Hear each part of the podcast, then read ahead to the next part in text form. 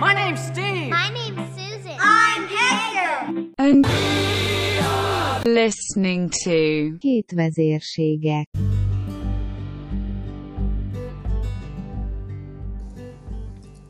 Könyvajánló.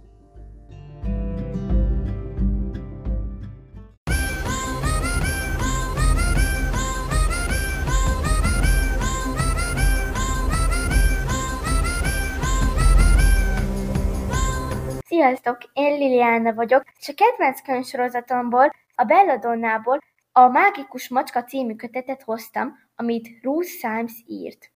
Ez a könyv arról szól, hogy Bellának van egy cicája, akit Begátának hívnak. Amikor Bella megérkezik Lilihez, megismerkedik Pegátával. Lilinek Pegátán kívül még négy macskája van.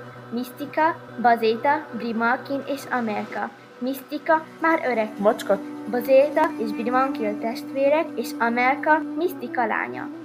Ők négyen egy könyvespolc tetején ücsörögnek idejük nagy részében. Nem nagyon szeretik Pegátát, mert nem olyan, mint ők. A szomszédban lakik egy Csóva nevű kiskutya, aki azzal szórakozik, hogy Pegátát megugatja, aki ettől a fára ugrik. Pegáta általában nyugodt cica, de ha felidegesítik, karmol halap és fúj. Ez legtöbbször akkor fordul elő, ha Bella unokatestvére Vera ott van. Amikor kitombolja magát, akkor Bella mögé húzódik, és nem tágít onnan.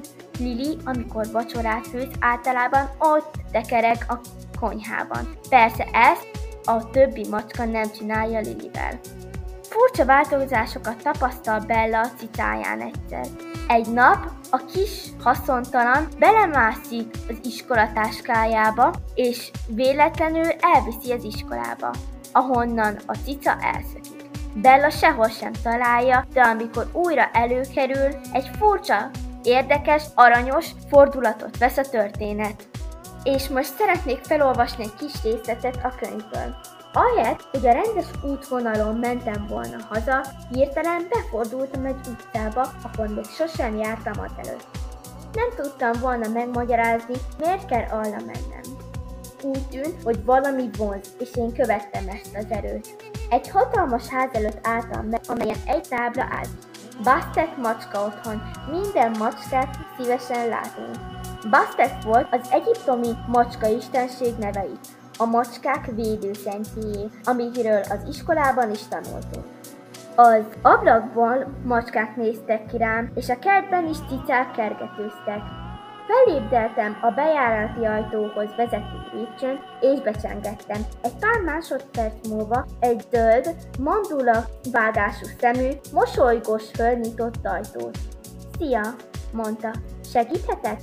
Elveszett a cicám, magyaráztam neki. Tényleg, ó, szegénykém, kerülj beljebb, hát ha itt megtalálod. Igazából sosem szoktam bemenni idegenekhez, de most valahogy a lábaim maguktól megmozdultak, és egyenesen bevittek a házba. És ráadásul egy cseppet sem féltem, vagy aggódtam emiatt.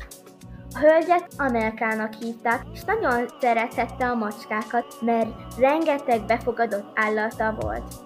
Mindenféle fajtájú cicája volt, az alpeszintől a sphinxig, még talán sziámi cica is akadt. Sőt, ő maga is egy macskára emlékeztetett engem. Ha szeretnétek többet megtudni erről a könyvről, olvassátok el. Én ezt a könyvet azoknak ajánlom, akik szeretik az állatokat, a boszorkányokat és a rejtélyeket.